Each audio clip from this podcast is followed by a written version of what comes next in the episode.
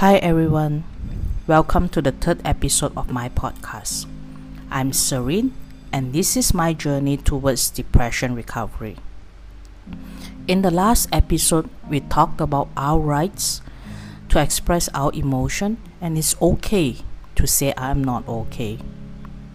In my early stages, I do not have a safe space and I do not feel safe to express myself in my own home. I sought out to my workplace as my refuge, but it was not an ideal space as I'm also facing stress at work and fearing what others would think of me and how it would jeopardize my reputation at work.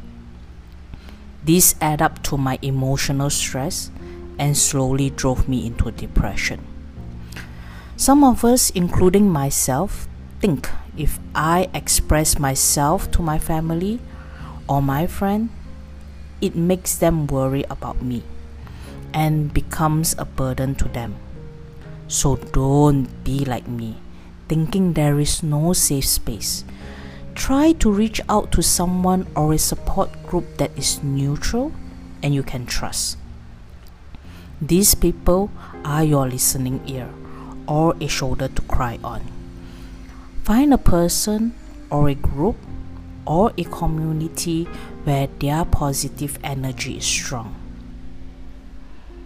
Make this your safe space, your emotional outlet. May it be virtually or face to face. This is your space.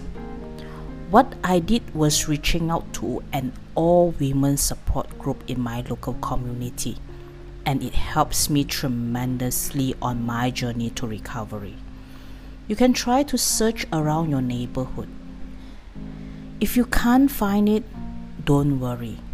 I have created a support group to support people like you and me who have and still is struggling with depression. Join me and let us all embark on this journey together. I'm not a psychologist or a counselor, but I can be your listening ear. Do follow me on Facebook, and we can help each other embrace this and embark on the journey to recovery.